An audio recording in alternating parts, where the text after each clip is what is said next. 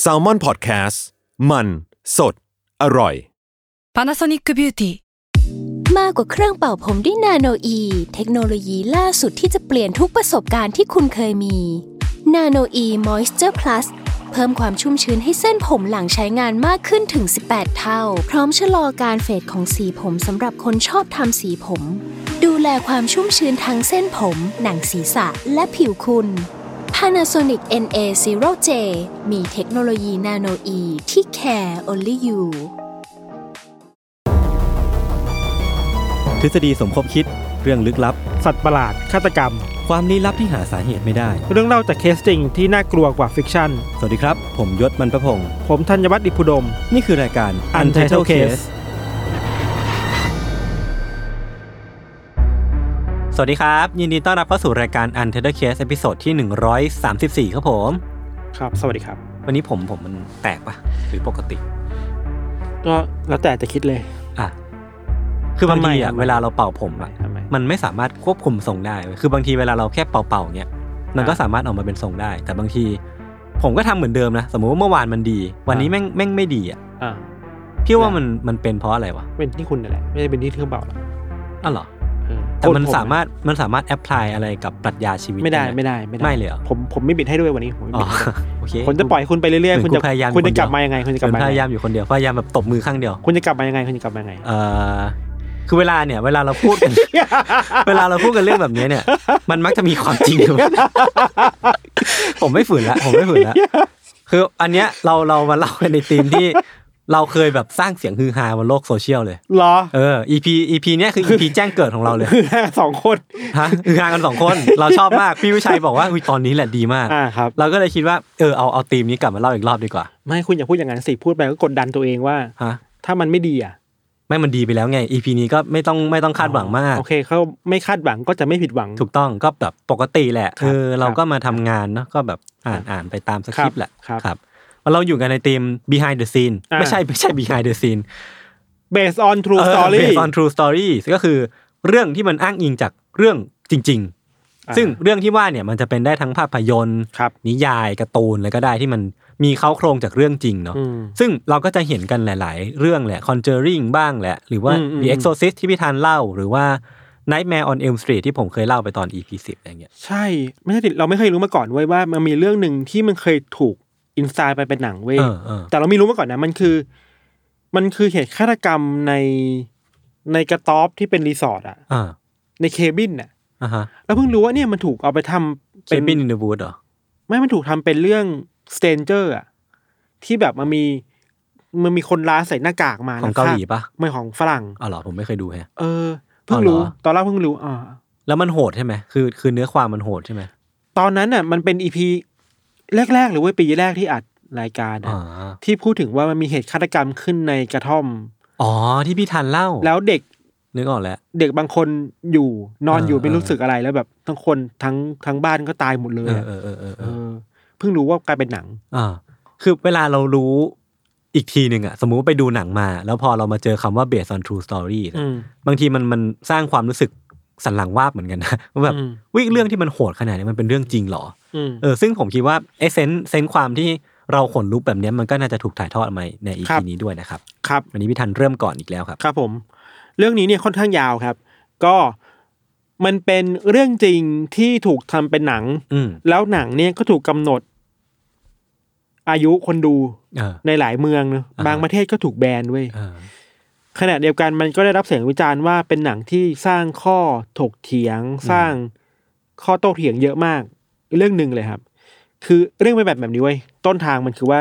มันเกิดขึ้นในประเทศฝรั่งเศสในปีหนึ่งหกสามสองอืมโอ้ยุคกลางเนะยุคกลางครับตอนนั้นเนี่ยฝรั่งเศสยังคงปกครองด้วยระบบแบบกษัตริย์อะอืมกษัตริย์ก็มีอำนาจเป็นพระเจ้าหลุยที่สิบสาม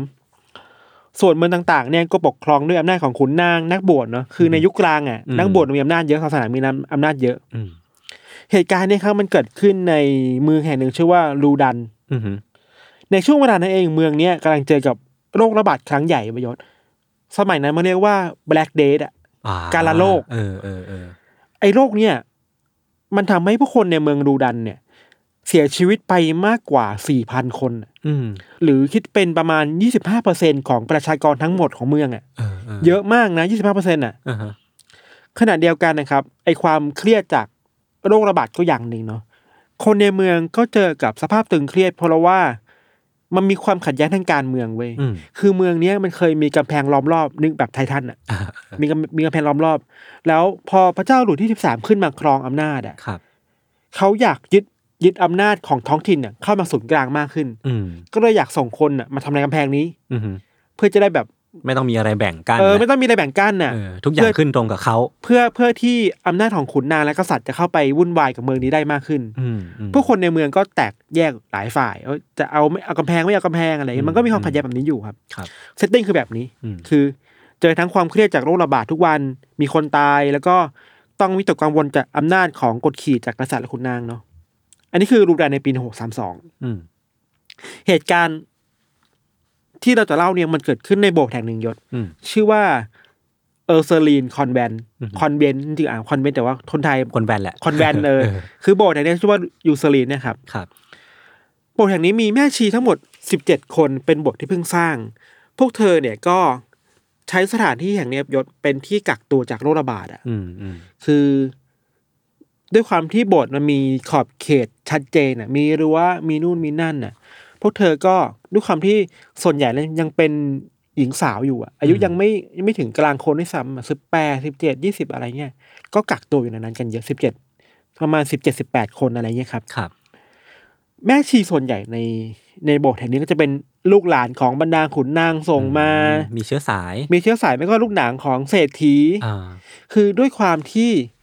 โบสถ์มันเป็นที่ปลอดภัยอะ พวกเศรษฐีขุนนางเขามักจะอืมเอาลูกตัวเองมาโอเคเป็นอยู่นี่แหละจะได้ปลอดภัยจากโรคระบาดอะอืมฮึเป็นแบบนั้นไปเนาะเหตุการณ์แปลกๆในโบสถ์อะยศมันเกิดขึ้นในวันที่ 22 กันยายนปี 1632 ครับ แม่ชีคนหนึ่งชื่อว่ามาธาดิโชนโมนิกเนี่ยอืมมาธาแล้วกันนะ ได้ตื่นขึ้นมากลางดึกครับ เธอบอกว่าได้ยินเสียงแปลกๆ ในห้องพักตัวเองอืมพอลืมตาตื่นขึ้นมา แล้วมองไปที่ปลายเตียงอะ เธอเห็นผู้ชายคนหนึ่ง นั่งคุดคูอยู่ อืม แล้วก็ลุกขึ้นมา แล้วก็ร้องไห้เว้ยอืม ร้องไห้หนักขึ้นหนักขึ้นหนักขึ้นเรื่อยๆคร่ำครวญหนักขึ้นเรื่อยๆ แล้วผู้ชายคนนั้นเนี่ยก็พูดกับเธอว่า ขอร้องเถอะช่วยสวดมนต์ให้เขาได้ไหมอะอ่าสวดมนต์ให้ขอขอพรจากพระผู้เป็นเจ้าให้เขาได้ไหม อ่าฮะตอนมาถ้าเห็นก็ตกใจมาก แล้วเริ่มจำได้ว่า เธอเคยเห็นนักบวชคนนี้มาก่อน เพราะว่านักบวชคนนี้เป็นคนที่เพิ่งตายไปเมื่อวิที่แล้วนั่นเอง เออ เป็นว่าที่เห็นอยู่เป็นผีหรือเปล่า เออเป็นวิญญาณหรือเปล่า มาท่าบอกด้วยว่าชายเขาเนี่ยขอร้องเธอนานมาก ครับ เธอก็กลัวนะกลัวจนแบบมันเป็นอัมพาตชั่วคราวอะอืมอืม ตอนที่เป็นอัมพาตคือร่างกายขยับไม่ได้ อืม แต่ว่าตายังมองได้เสียงยังได้ยินเนี่ยคือผีอำคือผีอำเธอบอกว่าเธอเห็นชายคนเนี้ยไปร้องไห้ตรงตรงเตียงเธออะประมาณสามสี่ชั่วโมงเว้ยโอ้โหหลอนจัดโคตรหลอนแล้วก็ก่อนที่เขาค่อยๆหายไปในความมืดนะครับ เออ ในเช้าวันต่อมามาท่าก็เอาเรื่องเนี้ยไปเล่าให้กับแม่ชี แล้วก็มีแม่ชีที่เป็นหัวหน้าอืมแม่ชีที่เป็นหัวหน้า ชื่อว่าซิสเตอร์จีนเดชองครับเราเรียกว่าซิสเตอร์จีนแล้วกันนะอืมซิสเตอร์จีนเนี่ยมีความเป็นอาวุโสมากกว่า บอกว่า เฮ้ย เธอเจอเหมือนกันเหรออ้าวโหนี่พล็อตแปลเรื่องว่า The มิส Ghost เตอร์ Radio มิสเลเตอร์ยจีนนะก็บอกว่าเขาเมื่อคืนก็เจอเหมือนกันเออหลังจากนั้นนายศในเดือนกันยายนน่ะครับบรรดาแม่ชีในโบสถ์กว่าสิบคนยี่สิบคนเนี่ย ก็เริ่มบอกว่าได้เห็น ประสบการณ์แปลกอืมๆในโบสถ์มากขึ้นเรื่อยๆ ครับ บางคนบอกว่าเดินเดินๆอยู่ในโบสถ์ตอนกลางคืนเนี่ย ได้ยินเสียงหัวเราะแปลกๆ มาจากความมืดอืมเสียงผู้ชายหัวเราะ บางคนก็บอกว่า ไม่ได้ยินแค่เสียงนะ เหมือนมันมีมือมาตบหน้าพวกเธออะโอ้คือมือเริ่มรุนแรง บางคนก็ตบหัวตบหน้าอ่าฮะที่พีคพีคคือว่า อยู่กลางโบสถ์อยู่ดีๆอะเหมือนเห็นลูกลูกวงกลมลอยอยู่ในอากาศสีดำๆเว้ย แล้วมันก็พุ่งชนตัวเธอเว้ยอืมแล้วทำให้ทำให้เธอล้มลงไปอะไรเงี้ยเหมือนเป็นพลังงานอะไรบางอย่าง เออมันเริ่มมีปรากฏการณ์แปลกๆเกิดขึ้นเนาะใช่ที่ทำร้ายคนในโบสถ์อ่านะครับเหตุการณ์เริ่มพีคมากขึ้นเรื่อยๆยศ มันพีคถึงขั้นที่ว่า มีแม่ชีคนหนึ่งกำลังสวดมนต์อยู่ดีๆอะแล้วเพื่อนๆก็ตกใจเพราะว่า เธอสวดมนต์ไปอะ เธอเริ่มเปลี่ยนจากการสวดมนต์เป็นหัวเราะอะเออหัวเราะแบบ ไม่มีที่มาที่ไปอะเออมันมันเริ่มแบบ เข้ามาหลอนบงการควบคุมร่างกายคนนะครับครับ นอกจากมีแม่ชีที่ถูกบังคับให้หัวเราะอะยศหลาย ๆ คนในเวลาที่เขาทำพิธีทางศาสนากันในโบสถ์อะ ก็เริ่มมีอาการแปลกๆเว้ยเช่น ร่างกายของพวกเธอบอกว่าบางคนมีหัวใจเหมือนเต้นแบบแรงขึ้นเรื่อยๆอะ เหมือนมันหัวใจมันจะหลุดออกมาจากข้างนอกอะอืมบางคนก็บอกว่ามีเลือดออกจากดวงตา อือหือบางคนก็บอกว่ารู้สึกเจ็บปวดกระดูกมากๆเลยอะเหมือนมันมีอะไรเข้าไปแบบ ทำให้กระดูกมันกำลังแตกสลายไปจากร่างกายอะเออบางคนบอกว่าได้ยินเสียงในหัวสั่งให้ทำอะไรแปลกๆ เช่น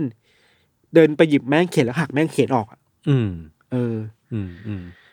มันกลายเป็นว่าแม่ชีหลาย ๆ คนเวลาที่พวกเธอต้องทำพิธีทางศาสนาในโบสถ์นะครับ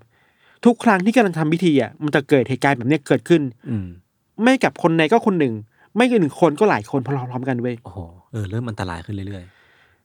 บางคนเริ่มควบคุมตัวเองไม่ได้ มันไปถึงขั้นที่ว่าหัวๆอ่าเริ่มสั่นแบบหน้าหลังหน้าหลังอะโอ้โหแรงขึ้นแรงขึ้นเรื่อยๆอะบางคนอันนี้คือเล่าวางกันนะครับบางคนแบบว่า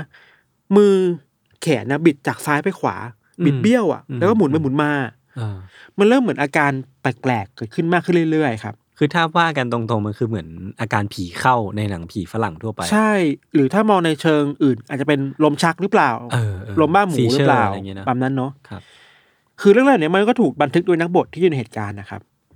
เหตุการณ์แปลกๆในยศมันเกิดขึ้นทุกทุกๆวันและทุก ๆ ครั้งที่แม่ชีต้องทำพิธีทางศาสนาอืมคือสวดมนต์ไม่ได้อะอืมสวดมนต์หรือทำพิธีปุ๊บมาเลยอาการพวกเนี้ยครับ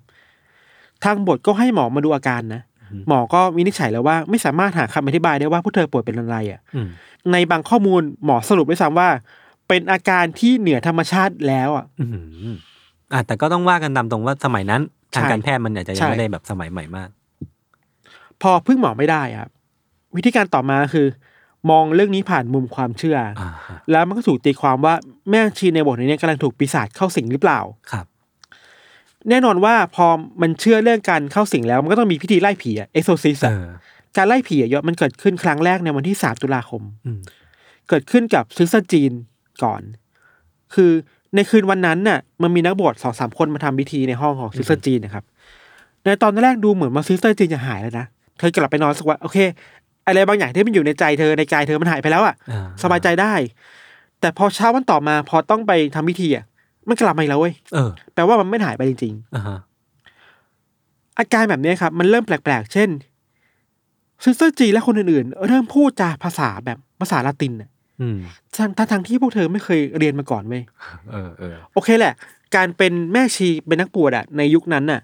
มันต้องท่องบทสวดเป็นภาษาละตินอยู่แล้ว อืมแต่ว่ามันคือการท่องจำอะมันไม่ใช่การใช้งานใช่ มันไม่ใช่การใช้แบบบทสนทนาที่พูดคุยกันอะอ่าแต่คนเหล่านี้เริ่มพูดได้อะออเวลาแบบมีอาการเหมือนโดนผีสิงอะก็แปลกดีเนาะ อืมเหตุการณ์มันเริ่มบานปลายไปเรื่อยๆครับยศข่าวเรื่องโบสถ์แห่งนี้ที่เป็นที่ที่กักขัง กักขังแม่ชีที่ถูกผีสิงถูกปีศาจสิงอยู่อะ มันเริ่มกลายเป็นทอเอาจะทาวแล้วเว้ยครับ นึกภาพว่าโบสถ์มันมีรั้วอืมทุกวันเนี่ยมีชาวบ้านมาเกาะรั้วดูอะโอ้โหเพื่อแบบดูว่าในโบสถ์มันมีอะไรเกิดขึ้นบ้างอะมันคือแบบฮิวแมนซูเออมันเป็นซูไปแล้วครับเออการไล่ผีจากในโบสถ์อะยศ อันเนี้ยแปลกมากเหมือนกัน จากที่เกิดขึ้นภายในโบสถ์ในห้องพักอะมันเริ่มกลายเป็นงานที่ใหญ่ขึ้น เพราะว่ามีคนที่อยากเห็นมากขึ้นอืมอืม นักบวชเริ่มพาแม่ชีเหล่านั้นที่เชื่อว่าถูกถูกผีผีเข้าสิงอะถูกผีเข้าถูกปีศาจสิงอยู่อะออกมาทำพิธีข้างนอกโบสถ์เว้ยครับเพื่อให้ชาวบ้านได้เห็นนะเห็นด้วยสาเหตุอะไรทำไมถึงอยากให้เห็นนะมีการร้องขอมาอ๋อเออ มันตอนแรกก็ออกมาทำพิธีแค่ข้างหน้าโบสถ์อะ แต่ไปไปมามามันเริ่มลามปามไปถึงขั้นที่ว่า ไปจัดเวทีในกลางเมืองอะ มีเวทีขึ้นมาตั้งเวทีขึ้นมา แล้วพาแม่ชีแบบ รัดรัดเธอด้วยเชือกอะพาสองสามคนขึ้นเป็นบนเวทีเชี่ยแล้วก็ทำพิธีไล่ผีโชว์ชาวบ้านเว้ยโอ้โห ซึ่งมันไม่ไม่ค่อยดีเท่าไหร่เลยนะ เออ มันคือการเอาไปประจานหรือเปล่า ถ้าเออถ้าคิดว่าพวกเธอป่วยนะครับ ชาวบ้านเริ่มมองว่านี่คือ ถ้าพูดในภาษาปัจจุบันคือมันคืออีเวนต์ของเมืองอะ อืม แล้วมันจะเริ่มกลายเป็นที่พูดถึงไม่ได้แค่ในเมืองลูดันนะยศผู้คนในเมืองต่างๆในฝรั่งเศส เดินทางมาที่เมืองเนี้ยอืม เพื่อมาดูเวทีการโชว์ไล่ผีครั้งนี้ที่เมืองเว้ยอืมตามบันทึกบอกว่า ช่วงที่พีคสุดคือมีคนมาดูเวทีเนี่ยเจ็ดพันคนอะอืมอืมล้อมรอบอะมันดูว่าไล่ผีกันยังไงอะอืมพอพูดถึงการไล่ผียศบนเวทีมันเกิดอะไรขึ้นบ้างใช่ไหมหนึ่งในพิธีการที่นักบวชใช้ในการไล่ผีอะ อันนี้เหมือนแบบเราดูคอนเซอร์ริงอะคือว่านักบวชต้องถามหาชื่อปีศาจอืมที่อยู่ในร่างกายให้ได้ว่า จะได้ไล่ถูก จะได้ไล่ถูก จะได้ด่ามันถูกอะเออเออนักบวชก็เริ่ม ถามไปเรื่อยๆว่าไอปีศาจที่สิงอยู่ในแม่ชีเนี่ย มีชื่ออะไรบ้าง เป็นใครบ้างมาจากไหนบ้างครับอืมที่โหดสุดคือว่าตอนที่นักบวชทำพิธีไล่ปีศาจกับซิสเตอร์จีนเนี่ยจีนบอกว่าในร่างกายเธอมีปีศาจที่สิงสู่มากถึงเจ็ดตนด้วยโอ้โหแต่ละตนน่ะ มันสิงอยู่ตามจุดต่างๆ ในร่างกาย เช่นอ่าตนนี้อยู่ที่แขนครับตนนี้อยู่ที่ดวงตา ตนนี้อยู่ที่แขนขาครับอืม นักบวชก็พยายามไล่ผีไปเรื่อยๆเนาะไล่ปีศาจไปเรื่อยๆ พยายามคุยกับจีนไปเรื่อย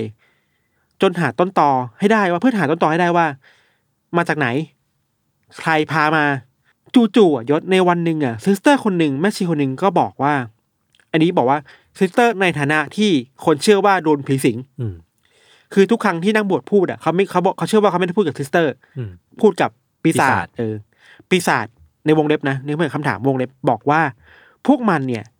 ถูกนักบวชคนหนึ่งส่งตัวมาอ่าและเป็นนักบวชที่จะไม่มีใครสามารถทำอะไรเขาได้เว้ยเฮ้ยเวลาผ่านไปถึงวันที่ 11 ตุลาคมอะครับ ในระหว่างที่นักบวชกำลังทำพิธีไล่ผีอยู่เหมือนเดิมอะซิสเตอร์คนหนึ่งก็พูดออกมาว่า ตอนเนี้ยปีศาจที่กำลังพูดอยู่อะ ชื่อว่าแอสตารอสอืมสิงอยู่ และไอแอสตารอสเนี่ยบอกว่า เรายอมบอกก็ได้ว่าใครส่งเรามาอ่า คนที่ส่งเรามาเป็นนักบวชคนหนึ่งที่ชื่อดังในเมืองชื่อว่าเออร์เบนกลังดิเย่อืมคุณเออร์เบนเนี่ยครับเป็นนักบวชชื่อดังที่อยู่ในเมืองลูดันนี่แหละ เขาเป็นนักบวชที่มีทั้งคนรักและคนชัง แทบจะเท่าๆกันเลยอะอ่าอ่าาคือเป็นคนดังมากๆ เช่น เวลาไปไหนก็จะแบบว่าปาประกาศตัวเองอะ แสดงตัวเยอะอะครับ อารมณ์ประมาณนักการเมืองท้องถิ่นอะไรอย่างเงี้ยเนอะเออเอออารมณ์ประมาณถูกคะแนนอะเออเออ ถึงแม้เออร์เบนจะเป็นนักบวชเนี่ยเขาก็แอบมีภรรยาลับๆ แอบไปมีสัมพันธ์กับแม่ชีบางคนในเมือง ก็เป็นเรื่องที่แบบโต้เถียงกันอะเช้าฉาคนก็พูดถึงชื่อนี้เยอะครับขณะเดียวกันครับเออร์เบนก็เป็นนักบวชที่กำลังต่อต้านขุนนางในเมืองเว้ยอ่าคือเขาเป็นคนที่ต่อต้านความพยายามของกษัตริย์ และขุนนางที่จะทำลายกำแพงเมืองนี้อะอืมคือไม่ยอมไม่ยอมก้มหัวกับ อำนาจทางการเมืองตรงศูนย์กลางอะอยู่ฝั่งชาวบ้าน อยู่ฝั่งชาวบ้าน ขณะเดียวกันนอกจากเป็นศัตรูทางการเมืองกับกษัตริย์แล้ว อืม ก็เป็นศัตรูกับพ่อค้าในเมืองด้วยอ้าวอ้าวคือเป็นศัตรูกับทุกคนเออชอบแบบทะเลาะหาเรื่องกันเป็นเสมออะเพราะฉะนั้นเป็นคนดังในเมืองแหละ ครับอารมณ์แบบห้าสิบห้าสิบเลยอะ เออเออชอบห้าสิบเจ็ดห้าสิบอะพอซิสเตอร์จีนเอ่ยชื่อของเออร์เบนขึ้นมาเนี่ย เออร์เบนก็ถูกนำตัวมาไต่สวนต่อหน้าศาลเว้ยในตอนแรกเนี่ยเออร์เบนเหมือนจะสบายใจนะ คือเขาเชื่อมั่นว่าเขายังไงเขารอดเว้ยอืมเพราะว่าเขาไม่เคยเจอแม่ชีเหล่านี้สักคนเดียวเลยเว้ยอ่าอ่าเพราะฉะนั้นน่ะข้อหาที่แม่ชีกล่าวหา มันเลิกมันคงไม่ไม่ไม่ make sense น่ะ มันลอยเกินไป มันลอยเกินไป ไม่เคยเจอกันหน้ากันเลย ไม่เคยพูดคุยเลย จะมาจะมาแบบกล่าวหากันนี้ได้ยังไงครับอ่าแต่ว่าคดีนี้มันไม่ได้แบบนั้นเว้ยอ่าฮะในการไต่สวนเนี่ย อันนี้พีคมากศาลจะฟังคำให้การจากซิสเตอร์เป็นหลักอ่าฮะ พูดได้ถึงที่สุดคือว่ามันคือการต่อสู้ในคดีระหว่างปีศาจเออกับเออร์เบนที่เป็นนักบวชเว้ยโอ้โหศาลฟังปีศาจว่าปีศาจพูดอะไรอะเออเออปีศาจก็พูดมากมายนะว่าเออร์เบนทำอะไรพวกเธอพวกมันบ้างอะไรเงี้ยมีช่วงหนึ่งที่ฝั่งปีศาจในเครื่องหมายคำถามนะ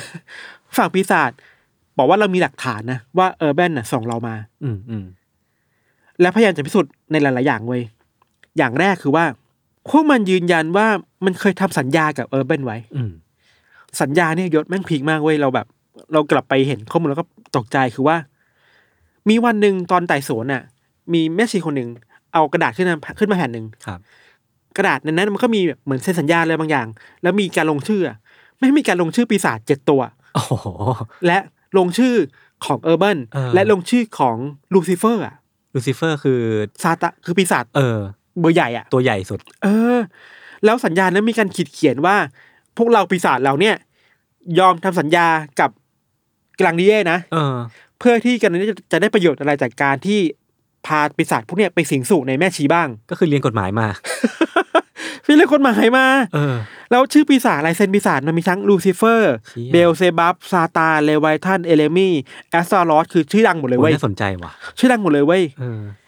ปีศาจบอกว่า ไอเอกสารเนี่ย ที่คุณเห็นเนี่ยมันเป็นคัปปี้นะอืมของจริงอะอยู่ในนรกอ่าเออผมเริ่ม surreal ขึ้นเรื่อยๆนะมันเซอร์มากมันเซอร์มากเออเออเออเราคิดว่าเอออันนี้มันพีคมากเว้ยคืออะมีมีหลักฐานหนึ่งอย่างเป็นสัญญาแล้วสัญญาเนี่ยมันมันมีชื่อของเออร์บันกลังดิเย่ครับลงชื่อด้วย เป็นลายเซ็นเขาเป็นลายเซ็นเขาที่อ้างว่าเป็นลายเซ็นเขาอ่าและอ้างว่าที่เป็นสีแดงคือเป็นเลือดของเออร์บันกลังดิเย่อ่านอกจากนั้นเนี่ยมันมันมีการขยายความต่อว่าปีศาจบอกว่า เราสามารถพิสูจน์ได้นะว่า อันนี้เป็นของเออร์บันกลังดิเย่จริงอ่าฮะๆเพราะว่าตอนที่เออร์บันเซ็นเนี่ยเขาเซ็นด้วยการกัดนิ้วอะอืมแล้วเอาเลือดมาทาอืมกัดนิ้วโป้งซ้าย เพราะฉะนั้นถ้าคุณไปดูที่นิ้วโป้งซ้ายของเออร์บันกลังดิเย่คุณจะเห็นรอยแผลอยู่ โอ้โห แล้วคนก็ไปดูที่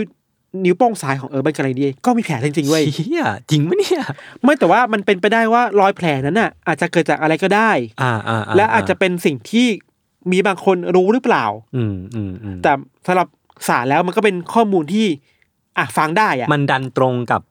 สิ่งที่ปีศาจอ้างแล้วกัน ใช่ใช่ อันนี้คือเรื่องแรกคือสัญญาอ่าแล้วก็นิ้วโป้งซ้ายครับ หลักฐานต่อมาที่ปีศาจยกขึ้นมาอืมยืนยันคือว่าเมื่อมันรู้ว่าในตัวของเออร์แบนเนี่ย มี death mark death mark เป็นแบบจุดที่ปีศาจซ่อนตัวอยู่เว้ยอ่าฮะซึ่งจุดๆเนี่ยไม่ว่าจะโดนแทง โดนจิ้ม หรือโดนทำแล้วก็ตามอะเออร์แบนจะไม่เจ็บปวดออเพราะปีศาจสิงอยู่ในนั้น เหมือนสักยันต์ไว้ แบบนั้นเว้ยเป็นจุดๆหนึ่งในร่างกาย เพราะฉะนั้นน่ะศาลก็ได้ส่งตัวไปล่าเอาเออร์เบิร์นน่ะอืมถอดเสื้อผ้าหมดเลยนะอืมแล้วก็เอาเหล็กแหลมๆอะไปทิ่มทั่วร่างกายเลยเว้ยเชี่ย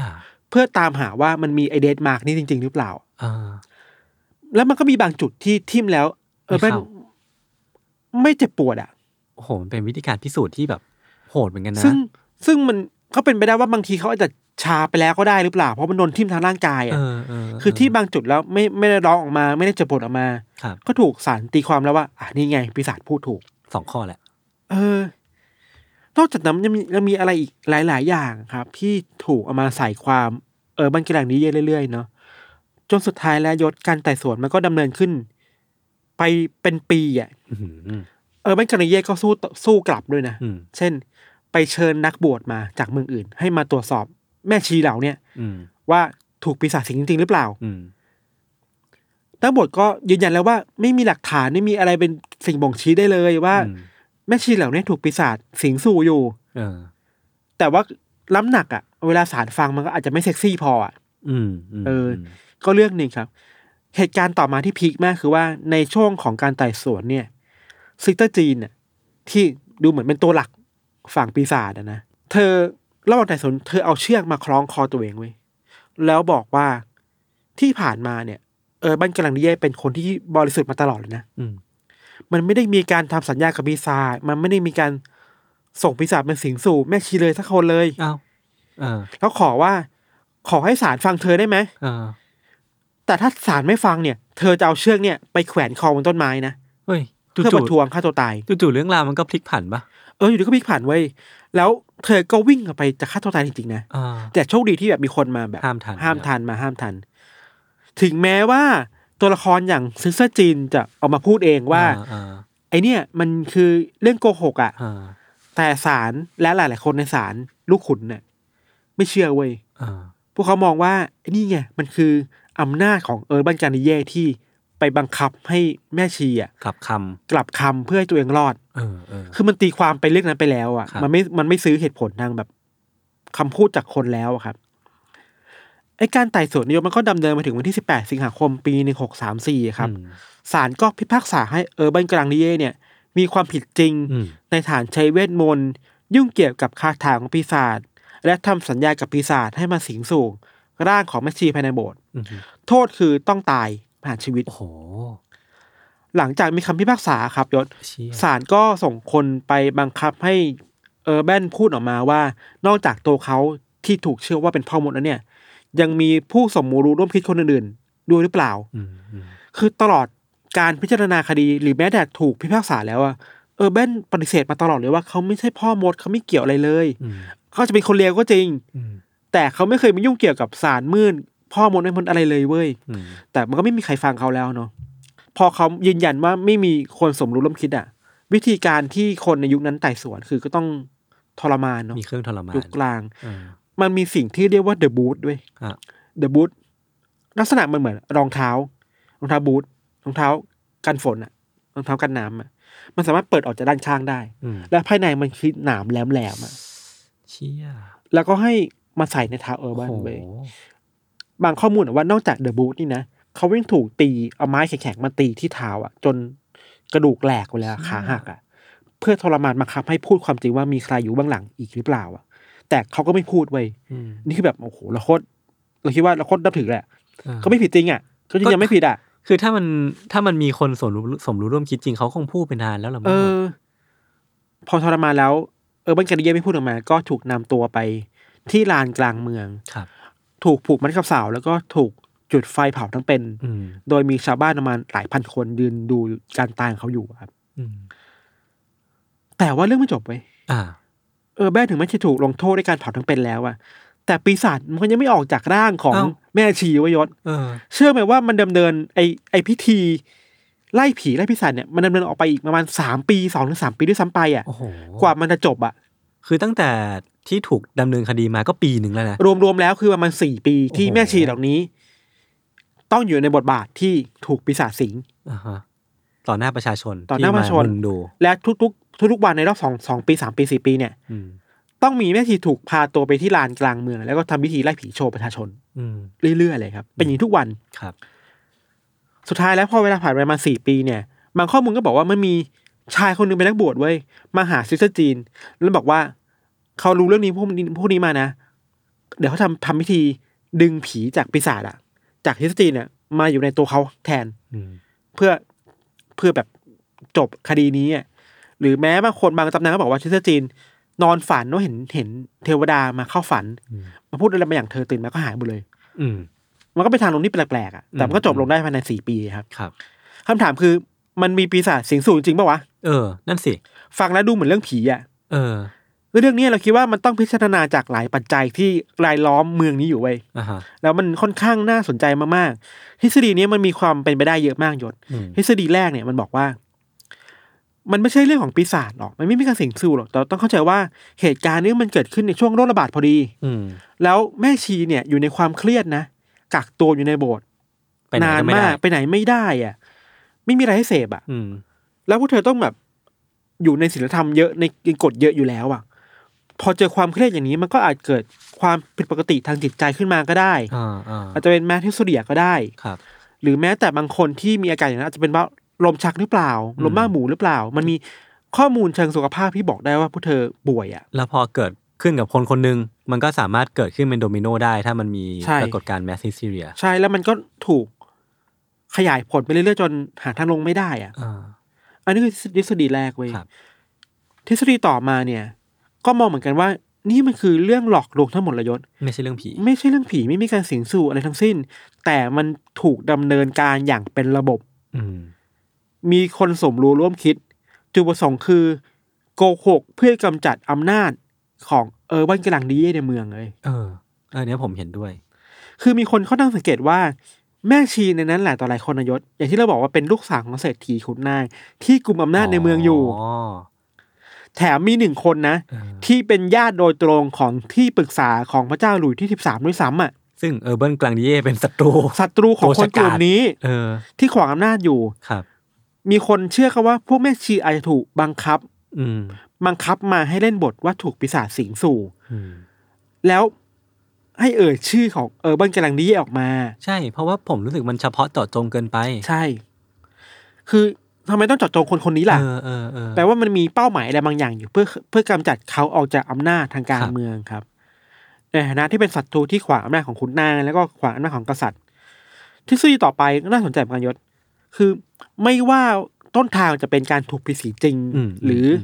มไม่จริงจะป่วยจริงหรือไม่จริงเนี่ย แต่มันมีคนที่ได้ประโยชน์ที่สุดไปอืมคนที่ได้ประโยชน์จากเหตุการณ์นี้ที่สุดอะ มันคือขุนนางและนักบวชในนิกายแคทอลิก อ่าฮะเพราะว่าบริบทของเมืองลูดันในเวลานั้นเองอะมันมีความขัดแย้งระหว่างแคทอลิกกับโปรเตสแตนต์อยู่อ่ากำลังชิงอำนาจกันอยู่ครับ บางคนบอกว่าเมืองเนี้ยมันแบ่งกันครึ่งครึ่งๆเหมือนกันนะอืมครึ่งหนึ่งเป็นแคทอลิก ครึ่งหนึ่งในเป็นโปรเตสแตนต์อืมแล้วอย่างที่เรารู้กันว่า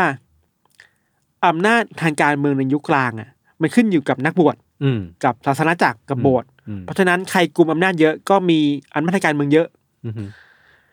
อืมไอ้การโชว์พลังอะต่อหน้าสาธารณะไอ้การพาแม่ชีมาโชว์ไล่ผีต่อหน้าสาธารณะยศ มันมีข้อมูลว่าเหตุการณ์นี้พอมันดำเนินไปอะ มันเริ่มมีคนย้ายเข้ามาอยู่ในนิกายแคทอลิกเยอะขึ้นเยอะขึ้นเรื่อยๆเว้ยอ่าฮะหรือแม้แต่คนที่ไม่ได้สนใจศาสนาเองก็เข้าโบสถ์มากขึ้นมากขึ้นเว้ยโบสถ์ของแคทอลิกอะอ่ามันคือการกว้านคนเข้ามาอยู่ในโบสถ์ได้อะมันคือการ showcase อะ ใช่ เออ แล้วเราอย่างอย่างที่เรารู้ว่าในยุคกลางอำนาจของโบสถ์มันมีเยอะขึ้นอยู่กับอำนาจที่ประชาชนสนับสนุนเนี่ยครับเพราะฉะนั้นนี่คือแผนการของคาทอลิกอืมของโบสถ์คาทอลิกในเวลานั้นในการนำคนเข้ามาอืมมันต้องมีพิธีการอะไรบางอย่างอะอืมเพื่ออมอย่างที่บอกมัน showcase ให้คนมานิยมเราอะอืมมันก็เป็นไปได้เว้ยแล้วมันคือการจับมือกันระหว่างขุนนาง ที่เป็นศัตรูอ่าทางการเมืองกับเออร์แบงกรองดิเย่และ และโบสถ์อืม และศาสนาจักรที่ต้องการอำนาจโอ้โหแล้วมันไปด้วยกันได้กับเหตุการณ์ที่พอดีอะโอ้โห มันรวมรวมทุกภาคฝ่าย คือรวมขุมขุมอำนาจอะเออของทั้งทั้งฝรั่งเศสตอนนั้นเอาไว้เนาะใช่ มันเป็นไม่ได้ว่าถ้าถ้ามันมาเวนี้จริงๆอะคนที่เป็นเหยื่อ ก็คือทั้งเออบ้านกลางดีและแม่ชีจริง แม่ชีถูกบังคับให้ต้องเล่นละครนี้อืมเพราะถูกขุนนางบังคับมา เออบ้านกลางดีเป็นเหยื่อของการถูกใส่ร้ายป้ายสีอะอืม เพราะไปขวางอำนาจของผู้มีอำนาจและกษัตริย์อะครับ สุดท้ายก็เป็นอย่างนี้ยศจบเป็นไปแบบนี้ เรื่องราวเป็นประมาณนี้เออเรื่องราวเนี่ยมันก็ถูกนันทำเป็นหนังเออชื่อว่า The Devils ถูกฉายในปีหนึ่งเก้าเจ็ดหนึ่งอ่าฮะหนังจะพูดถึงชีวิตของแม่ชีในโบสถ์นี่แหละเออเออที่ต้องสู้กับที่เชื่อว่ามีปีศาจมาสิงสู่อยู่อะไรเงี้ยอืมแล้วก็ที่เราบอกว่ามันถูกแบนเพราะว่ามันมีฉากที่ค่อนข้าง เป็นที่โต้เถียงได้เยอะมากเว้ย คือมันมีบางพาร์ทที่เรา เราเลือกที่จะข้ามไปคือว่าไม่มีคนบอกว่าเวลาแม่ชีถูกผีสิงอะแล้วมีนักบวชเข้าไปอะแม่ชีทำท่าแบบยั่วยั่วยวนทางเพศอะอืมแบบต้องการให้นักบวชมันมีอะไรด้วยอะไรเงี้ยเพื่อเป็นการหลบลบหลู่ศาสนาโดยตใช่รงเลยใช่ลบหลู่ศาสนาแล้วก็มันก็มีฉากแบบนั้นครับในหนังอืมอืมก็เลยถูกแบนไปถูกจัดเป็นเลด X ในอเมริกาและอังกฤษอยู่ช่วงหนึ่งอืมประมาณนี้ครับ โอ้โห ดูมันได้ มันจะคล้ายๆกับเรื่องที่ผมเคยเล่าตอนหนึ่งอะที่แบบ สุดท้ายแล้วการไล่ผีในช่วงนั้นน่ะอืมเราจะมองแง่เรื่องแบบผีมีจริง ไม่มีจริงปีศาจมีจริงไม่มีจริงอันนี้ผมว่าก็ตัดไปก่อนเนอะอันนี้อืมผมว่าก็แล้วแต่คนเชื่อออืมแต่มันก็คงปฏิเสธไม่ได้ว่ามันมีการเมืองอยู่เบื้องหลังแบบเยอะมากเลยอะในใช่ช่วงนั้นอะเพราะฉะนั้นน่ะเราเลยบอกเสมอเลยไงว่า เราเวลาเราเล่าเรื่องเกี่ยวกับลัทธิอืมฆาตกรรมอะไรต่าง ๆ เนี่ย เราเอาบริบทออกไปไม่ได้อะจริง เออ แล้วถ้าเราเล่าแค่เหตุการณ์มันก็ดูเป็นผีน่ากลัวถ้าถ้าเอาบริบทมาใส่มาเห็นภาพรวมมากขึ้นน่ะอืมบริบทนี่แหละบางทีมันเป็นตัวกำหนดความหมายของเหตุการณ์นี้ด้วยซ้ำไปอะ อืมเนี่ยบริบทสำคัญมากเว้ยอืมอืมแล้วสุดท้ายแล้วทุกคนทุกคนในนั้นก็เป็นเหยื่อของอำนาจอืมเหยื่อของความช่อฉนนายศแล้วสุดท้ายคือมันมันสรุปได้เลยว่าสุดท้ายแล้วสุดท้ายเราก็อาจจะถูกควบคุมโดยใครสักกลุ่มอย่างอยู่ดีอะ ใช่ มันแบบใช่มันปฏิเสธไม่ได้เลยว่า สุดท้ายมันก็มีคนที่ คอยวางหมากทุกอย่างของประเทศไว้อยู่แล้วอะไรเงี้ยนะอืมอืมไอเหตุการณ์เล็ก ๆ ที่เราดูว่าดูมันดูน่างมงาย มันดูเรื่องงมงายจริงๆแล้วอะมันถูกตั้งใจทำให้ดูงมงายหรือเปล่าวะเออแล้วเพื่อเบี่ยงเบนความสนใจออกจากประเด็นสำคัญอะ อย่างที่พี่ธันพูดเลยผมว่าเหยื่อคนที่น่าสงสารสุดๆ มันคือกลุ่มแม่ชีกับอืมคุณเออร์เบนกำลังดีเย่โอเบนกลางดีเย่แหละ คือถูกทั้งทรมานเนอะแล้วแม่ชีก็อาจจะถ้ามันเป็นการบังคับจริงๆอะคือเธอต้อง พวกเธอต้องถูกบังคับให้ทำอะไรหลาย ๆ อย่างที่อืมอืมมันไม่ได้มันขัดกับความเชื่อพวกเธออะไรอย่างใช่เงี้ยใช่หรือแม้แต่ถ้าเราเรามองว่าพวกเธอป่วยจริง ๆ ล่ะ เออเออนั่นสิ แล้วโอเคแหละ ในเวลานั้นเองไอ้วิทยาการในการรักษาโรคทางจิตใจอาจจะไม่มีอืมความเข้าใจมันอาจจะไม่ได้มีเท่ายุคเราเนาะครับ เพราะฉะนั้นอะ ยิ่งนิยามไม่ได้ว่าพวกเธอป่วยเป็นอะไรอะ ก็ยิ่งทรีตว่ามันคือสิ่งลึกลับอืมเหนือธรรมชาติอะอืม แล้วคิดถึงดิคนป่วยอะควรจะได้รับการรักษาเยอะนี่คือห้าปีอะสี่ห้าเอปีออะแม่งยาวนานมากเลยแล้วป่วยแล้วถูกนำตัวมาบนเวโอ้โหทีเออกลางแจ้งให้คนเห็น อันนี้คือผแม่มงไม่แย่สำหรับเราคือมันถูกลดค่าคุณค่าความเป็นมนุษย์เยอะมากๆเลยอะเออถ้าเออเขาคนป่วยนะครับ ใช่ไหมอืมแต่เรื่องผีเราคงไม่ได้บายขนาดนั้นน่ะคิดว่าเห็นด้วยเห็นด้วย เราพิสูจน์ไม่ได้หรอก เราไม่ได้อยู่ในเหตุการณ์ตรงนั้นน่ะเออเออเราอ่านแค่หลักฐานเนาะแต่ว่าสิ่งที่เกิดขึ้น อันนี้คือแฟกต์อะว่า ใครได้อะไรบ้างอืมใครได้ผลประโยชน์อะไรบ้างอะไรอย่างเงี้ยครับที่ผมชอบอีกอย่างหนึ่งคือสัญญาสัญญาปีศาจอะที่แม่งเฟอร์มากอเว้ย่ายงใหม่อะตอนแรกเราตอนเราฟังอะตอนเราดูข้อมูลอะเราว่ามันตลกปะวะเออแต่ว่าพอดูจริงเฮ้ยมันมีจริงเออเออๆมันมีเออเป็นจดหมายเขียนเลยว่านายนี้ได้ประโยชน์จากนี้แลกเปลี่ยนสัญญาอะไรไว้บ้าง แล้วพี่ศาสตร์แม่งเซ็นชื่อมีด้วยะเซ็นชื่อด้วยเว้ยโคตรมันอะโคตรเซอร์เอองงจัดเลยครับ ในในหนังก็มีรายละเอียดตรงนี้ใช่ไหมในสัญเรื่องสัญญงสัญญาอะไรเงี้ยพี่ ไม่แน่ใจอืมไม่แน่ใจ เราเข้าใจว่าส่วนใหญ่มันพูดถึงชีวิตของแม่แม่อ๋อชีกับนักบวชที่ต้องสู้กันน่ะ หนังมันน่าจะหาดูยากพอสมควรหาดูยากหนึ่งเก้าจุดหนึ่งเก่าแล้วอะเข้าใจว่ามันเคยถูกออกมาสตรีมมิ่งในช่วงประมาณสักสี่ห้าปีที่แล้วอ่าไม่รู้ว่ายังหาได้อยู่ไหมนะอาจจะต้องลอง search ๆดูหรือลองซื้อตามสตรีมมิ่งดูครับ ได้ครับโอเคเรื่องอะไรประมาณนี้ครับ เดี๋ยวพักฟังโฆษณาสักครู่นะครับ แล้วกลับมาฟังเรื่องยนต์ต่อในเบรกหน้าครับ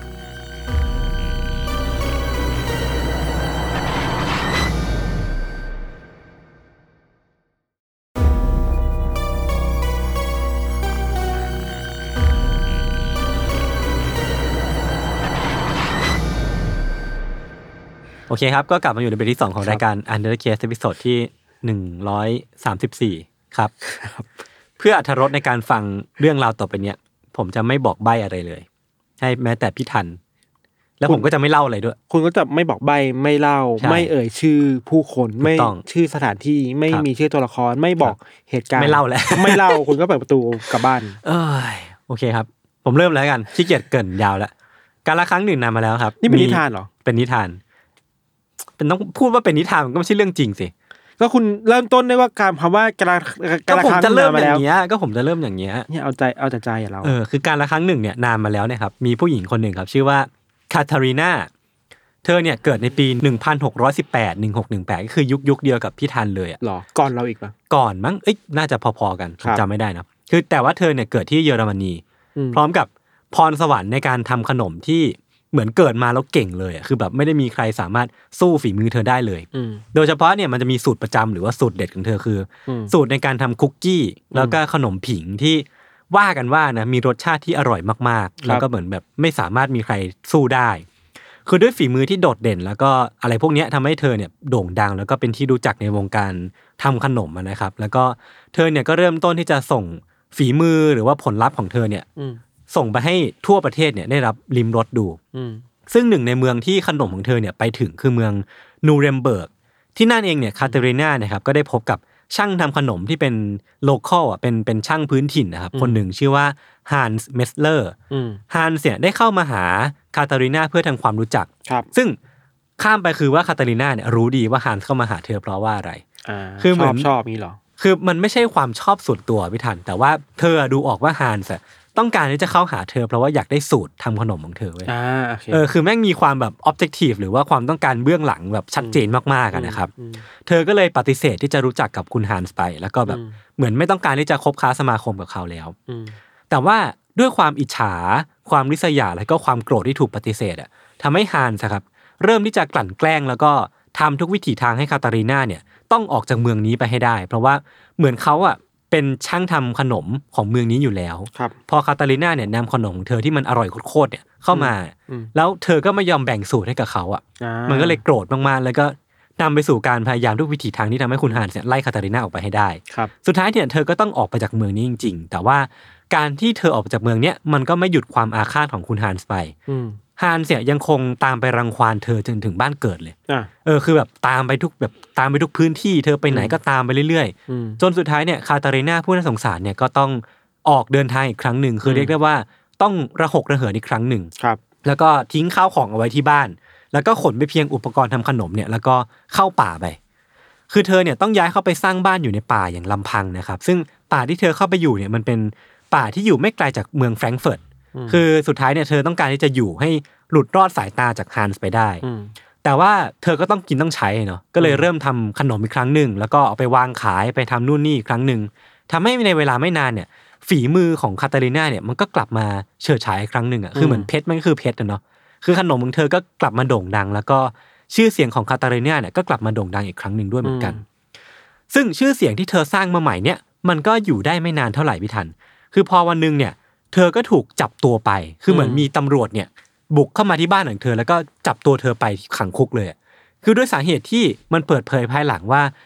คาตารีนาเนี่ยถูกปลักปำว่าเป็นแม่มดอ่าซึ่งคนที่ปลักปำเธอเนี่ย หรือว่าคนที่แจ้งเรื่องนี้กับตำรวจเนี่ย มันก็ไม่ต้องเดาเนาะว่าคือใครอ่าก็คือฮาน Hans นั่นเอง เออ คือหลังจากที่เธอถูกจับตัวไปเนี่ยคาตารีนาก็ก็ถูกทรมาน ทำร้ายร่างกายทั้งทางจิตใจแล้วก็ทางทั้งร่างกายนะครับ เพื่อให้ยอมรับสารภาพว่าเธอเนี่ยเป็นแม่มดจริงนะ แล้วก็ไอ้ขนมของเธอเนี่ย เธอสร้างมาจากเวทมนต์มันเลยอร่อยขนาดนี้อืมอืมเออคือคือเธอก็ไม่ยอมสารภาพเนาะก็แบบพยายามที่จะปฏิเสธทุกวิถีทางจนสุดท้ายเนี่ย ก็ถูกปล่อยตัวกลับไปที่บ้านในป่า แต่ว่ากลับไปครั้งเนี้ยคือเธอก็บอบช้ำมากๆอะคือแบบทั้งทางร่างกายทั้งทางจิตใจ เธอก็ไม่แน่ใจว่าจะกลับมาฟิตหรือว่าฮึดทำขนมได้อีกครั้งหรือเปล่า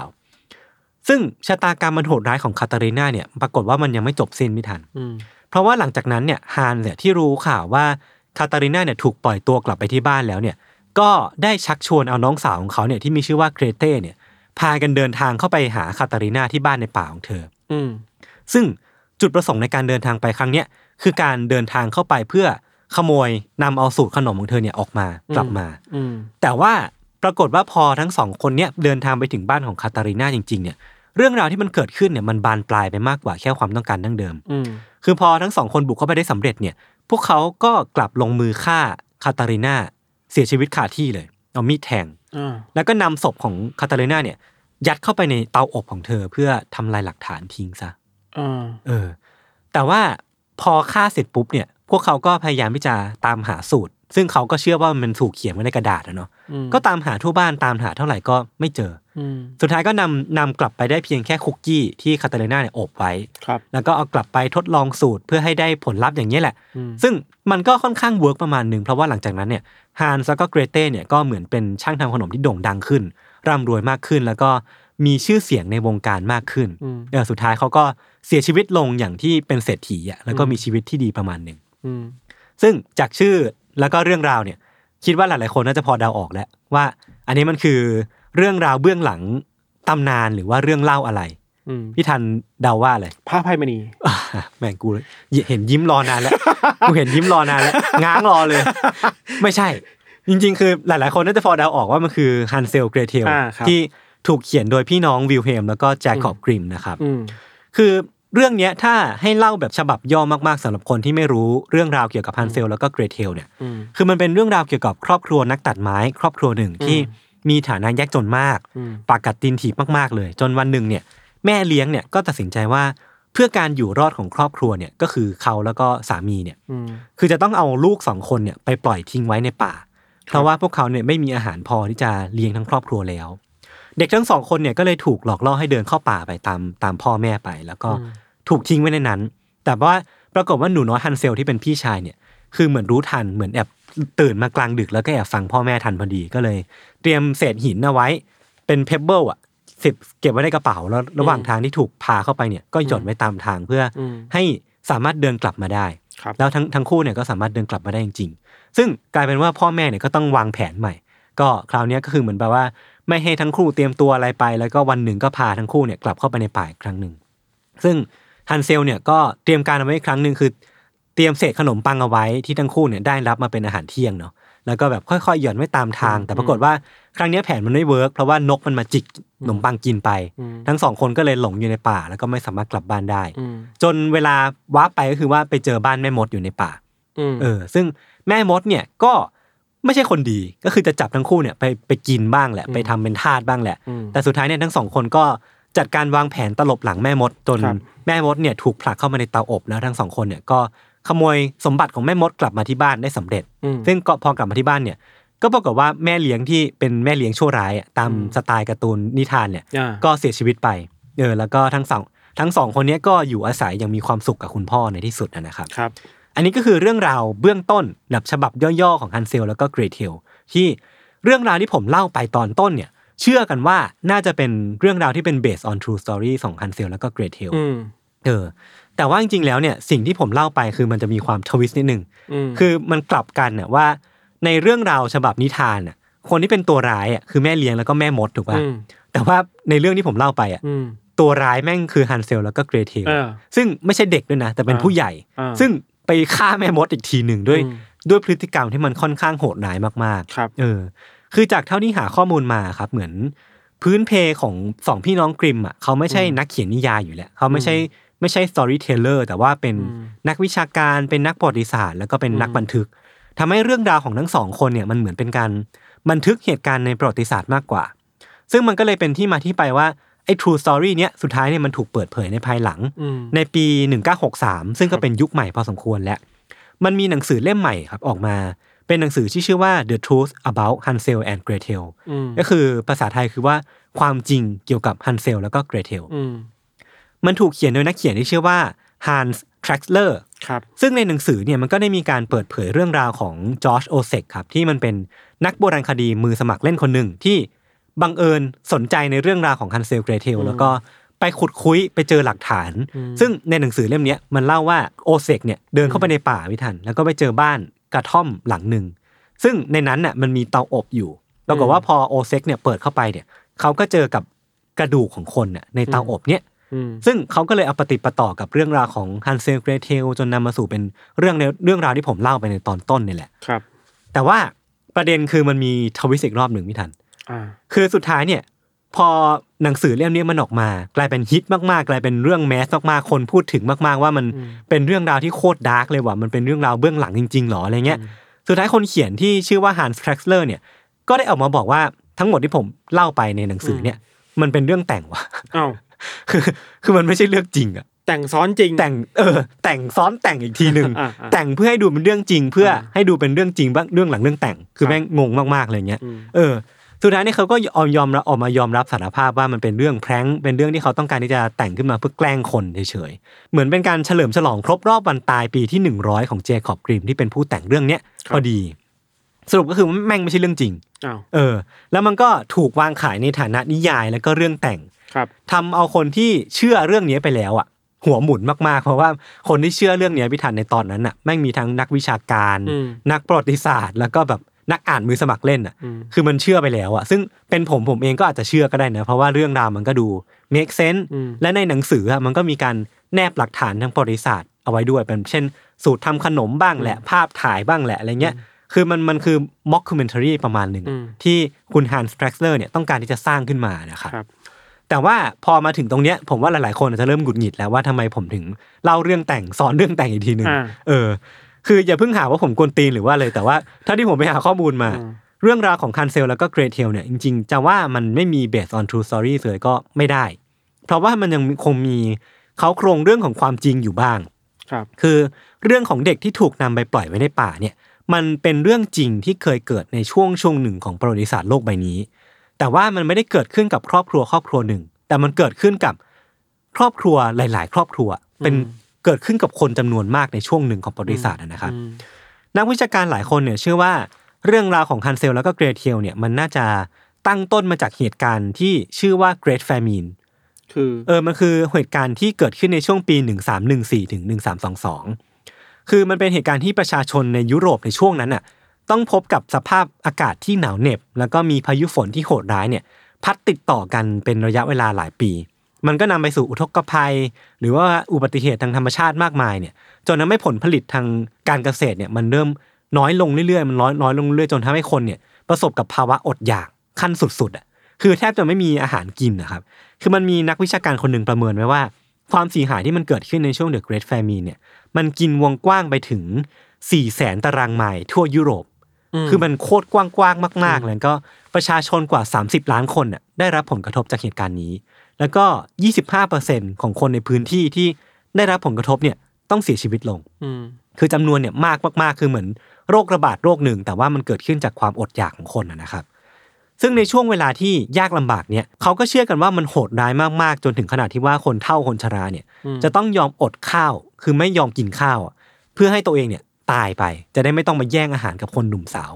มองมันเศร้าขนาดนั้นนะเออสิ้นหวังใช่เนาะมันสิ้นหวังมากๆ รวมถึงว่ามันมีเรื่องเล่าว่าคนเนี่ยครับจะต้องขุดศพจากสุสานน่ะขึ้นมากินน่ะอืมเพื่อประทังชีวิตหรือว่า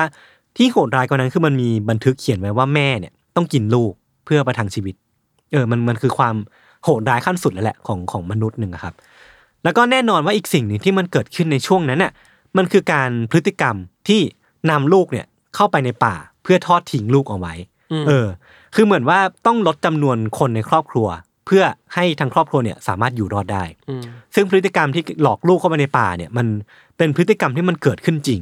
ซึ่งมันก็เป็นสิ่งที่ฮันเซลแล้วก็เกรเทลโดนพอดีครับเออว่ากันเรื่องของชื่อครับฮันเซลแล้วก็เกรเทลเนี่ยนักวิชาการก็บอกว่าฮันเซลเกรเทลเนี่ยเป็นชื่อที่ commonมากๆ ในยุคสมัยนั้น แล้วก็ในช่วงพื้นที่นั้นอืมนั่นแปลว่าคนแต่งเรื่องเนี้ยหรือก็คือพี่น้องกริมเนี่ยอาจจะต้องการที่ให้ฮันเซลแล้วก็เกรเทลเนี่ยเป็นตัวแทนของเด็กทั่วไปที่ อาศัยอยู่ในยุคนั้นมากกว่าอืมไม่ได้ specific ว่าเป็นครอบครัวนี้เท่านั้นนะครับ คือเรื่องความโหดร้ายแล้วก็พฤติกรรมที่ต้องยอมข้ามกฎเหล็กของมนุษย์อะที่จะไม่กินมนุษย์ด้วยกันเองอะมันมันก็เลยถูกเล่าปากต่อปาก ถูกเล่าต่อมาเรื่อยๆ จนมาถึงยุคที่พี่น้องกริมเนี่ยได้ยินเรื่องนี้แล้วก็สร้างให้มันกลายเป็นตำนานในที่สุดนะครับคนคนที่นำเรื่องนี้มาเล่าให้สองพี่น้องกริมฟังเนี่ยคือเพื่อนบ้านของพวกเขาที่ชื่อว่าเฮนเรียตโดโรธีไวท์ซึ่งนำเรื่องเนี้ยมาเล่าแบบคือเหมือนเธอเนี่ยได้รับสืบทอดเรื่องเนี้ยมาจากในตระกูลอืมซึ่งก็เป็นตระกูลที่เก่าแก่เนาะก็เลยนำมาเล่าให้พี่น้องกริมฟัง แล้วก็ถูกนำดัดแปลงมาจนกลายเป็นเรื่องราวของฮันเซลแล้วก็เกรเทลอืมคือตั้งแต่เวอร์ชันแรกที่ทั้งสองคนเนี่ยเขียนออกมาเนี่ยจนถึงเวอร์ชันสุดท้ายเนี่ยที่ทั้งสองคนเนี่ยได้ดัดแปลงเนี่ยอืมมันมีความเปลี่ยนแปลงเนื้อหาอยู่บ้าง คือที่เห็นได้ชัดคือเรื่องของตัวละครแม่อืมในเวอร์ชันแบบดั้งเดิมแบบเวอร์ชัน original เนี่ย ตัวละครที่เป็นแม่เนี่ยคือแม่แท้ๆเลยอืมแต่ว่าพอทั้งสองคนเนี่ยพบว่าเรื่องที่ทั้งสองคนเขียนมาเนี่ย มีเด็กอ่านเยอะ ก็กลัวว่าถ้าตัวละครนี้เป็นแม่แท้ๆเนี่ย มันจะมีความแบบอ่าเจ็บปวดใจหรือเปล่าอะไรเงี้ยเด็กก็จะเด็กรับไม่ได้รับไม่ได้เออก็เลยเปลี่ยนตัวละครเป็นแม่เลี้ยงครับเออแล้วก็เติมความอบอุ่นใจในตอนท้ายด้วยที่ว่าพ่อเนี่ยสำนึกผิดอืมซึ่งในในต้นฉบับเนี่ยน่าจะไม่มีการสำนึกผิดเกิดขึ้นอะไรเงี้ยครับเออ มันก็เป็นประมาณนี้แหละคือฮันเซลแล้วก็เกรเทลเนี่ย แม้ว่าช่วงหนึ่งของประวัติศาสตร์เนี่ยคนจะเชื่อกันว่ามันเป็นเรื่องที่ผมเล่ามาในตอนต้น มีคนที่บุกเข้าไปฆ่าแม่มดในถึงถึงกระท่อมในป่า แต่ว่าสุดท้ายมันก็ถูกพิสูจน์ว่าไม่ใช่เรื่องจริง แต่มันก็มีอีกทฤษฎีหนึ่งที่น่าจะมีเขาโครงจากเรื่องจริงนี่แหละว่ามันถูกตั้งต้นมาจาก The Great Famine ซึ่งมันก็เป็นช่วงเวลาที่ค่อนข้างดำมืดมากๆ ในประวัติศาสตร์มนุษย์นะครับ ความยากลำบากเนาะเออในการเออเออไม่มีอะไรพลังชีวิตอะใช่ใช่ใช่เนี่ยแหละสุดท้ายมันก็กลายเป็นเรื่องราวคลาสสิกที่ทุกคนรู้จักแล้วก็ ถูกอัดแอปถูกรีเมคแบบหลายครั้งมากๆในใน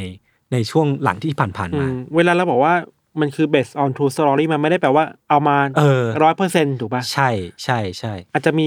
เขาโครงอยู่นิดหน่อยอืมเหตุการณ์อะไรบางเหตุการณ์เป็นจุดเริ่มต้น อืมและถูกขยายมาเป็นสิ่งนี้ อืมอืมอืมอ่าซึ่งผมว่ามันก็ค่อนข้างดาร์กมาก ๆ นะอืมแล้วก็อย่างที่หลาย ๆ คนน่าจะรู้ว่า นิยายกริมอะนิทานกริมหลาย ๆ เรื่องอะอย่าง Snow White อืมหรือว่า Cinderella อะไรเงี้ยอืมมันก็จะมี based on true stories อะแบบถูกอืมหยิบยืมมาจากเหรอเศษเสี้ยวหนึ่งในประวัติศาสตร์ อย่างเช่น Snow White อะอ่าก็เป็นหญิงสาวในคฤหาสน์จริง ๆ นะอ่ามีปราสาทนั้นจริง ๆ นะ เป็นแม่เลิ้งใจร้ายจริงอ่าๆแต่ว่าอันเนี้ยผมไม่แน่ใจยังไม่ได้ไปอ่านแบบลึกมากอืมแต่ว่าอืมอืมเขาบอกว่า กระจกวิเศษอะที่พูดไปแล้วกลับอะอืมปรากฏว่ามันมีจริงๆไว้ยในยุคนั้นอะเป็นกระจกที่ถูกดีไซน์แบบออกแบบใหม่มาให้สะท้อนเสียงของผู้พูดออกไปได้อ่าเออ มันก็เลยเหมือนเป็นฟังก์ชันนี้แหละ เอออันนี้ก็น่าสนใจอ่าเออออ เราเราสนใจเรื่องบริบทครอบครัวด้วยเหมือนกันเนาะอืมเวลามันเป็นนิยายกริมอะครับมันทำให้เห็นภาพสังคมในเวลาครอบครัวควรจะเป็นไงที่ยศบอกว่าเออเฮ้ยถ้าทำให้แม่ดูใจร้ายเกินไปเนี่ยเออเอออาจจะไม่เหมาะกับเด็กๆหรือเปล่า ใช่ใช่ใช่เพราะฉะนั้นอะถ้าแม่มันคือเหมือนสังคมมันมีอุดมคติว่า แม่พ่อต้องใจดีนะ แม่ใจดีพ่อใจดีนะ ครอบเออครัวสุขสันต์น่ะ เพราะฉะนั้นถ้าเป็นนิทานเนี่ยก็ควรจะไม่เห็นอะไรแบบนี้อะก็อะอืมเอาตัวอืมร้ายเป็นเป็นแม่มดแทนดีไหมเป็นแม่เลี้ยงเป็นไละแม่เลี้ยงไปเอออะเออใช่ใช่ใช่เข้าใจมันก็มีแง่มุมนี้ที่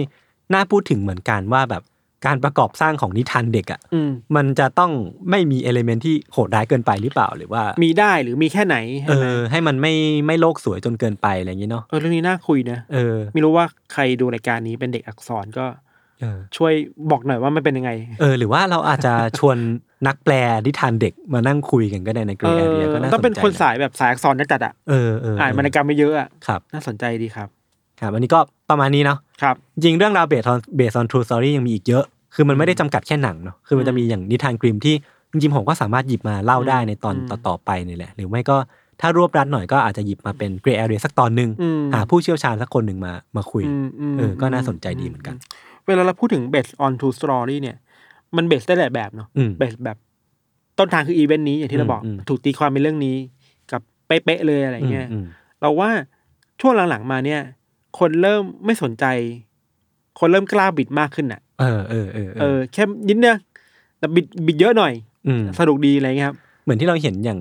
ดิสนีย์ที่มันถูกรีเมคหลาย ๆ เวอร์ชันเออเนอะแต่ว่าไอการบิดของดิสนีย์นั่นแหละหลายๆครั้งมันก็สร้างข้อถกเถียงได้เยอะแหละว่าเออ controversial อะยังไงต่อซึ่งมันก็ถกเถียงกันอีกยาวอะครับครับเออในตอนแรกเวลาเราหาเรื่องเนี้ยเรื่อง based on true story เนี่ยจริงๆแล้วโหมันเป็นโจทย์ที่ยากเหมือนกันนะ ไม่รู้ยากยศได้ไหมคือยากอยู่ มันเรื่อง mass เยอะอะเออคนก็จะไปถึง Texas Chainsaw เออมีอะไรอีกนะ Conjuring Conjuring Annabelle เออมันก็วนๆอยู่แค่เนี้ยเนาะ Amityville เออ ซึ่งเราก็เล่าไปหมดแล้วเล่าหมดแล้ว ไม่รู้จะเล่าอะไรแล้วครับ เออ ซึ่งซึ่งวันนี้ก็ถือว่าเราได้เล่าเรื่องที่แบบอาจจะไม่ได้ mass มากอ่าแต่อย่าง Hansel Gretel เนี่ยเหมือนจะ mass ครับแต่ของพี่ทันเนี่ยคือแทบจะไม่เคยได้ยินชื่อเลย แต่ว่ามันก็มีอืมเรื่องราวความจริงที่ค่อนข้างโหดร้ายเนาะซึ่งมันก็ผยัว่าเป็งนหนังอยู่ กลับมาที่ concept เดิมของรายการที่เอาอืมเราอาจจะไม่ค่อยได้เน้นย้ำคือเรื่องจริงมันน่ากลัวกว่าเรื่องแต่งนะฮ่าครับโอเคครับดีครับงั้นวันนี้ก็ประมาณนี้ครับครับ ติดตามรายการของเราทั้งสองคนได้ทุกช่องทางของ s ัมมอนพอดแคสต์เช่นเคยนะครับ วันนี้พวกผมสองคนลาไปก่อน สวัสดีครับ สวัสดีครับ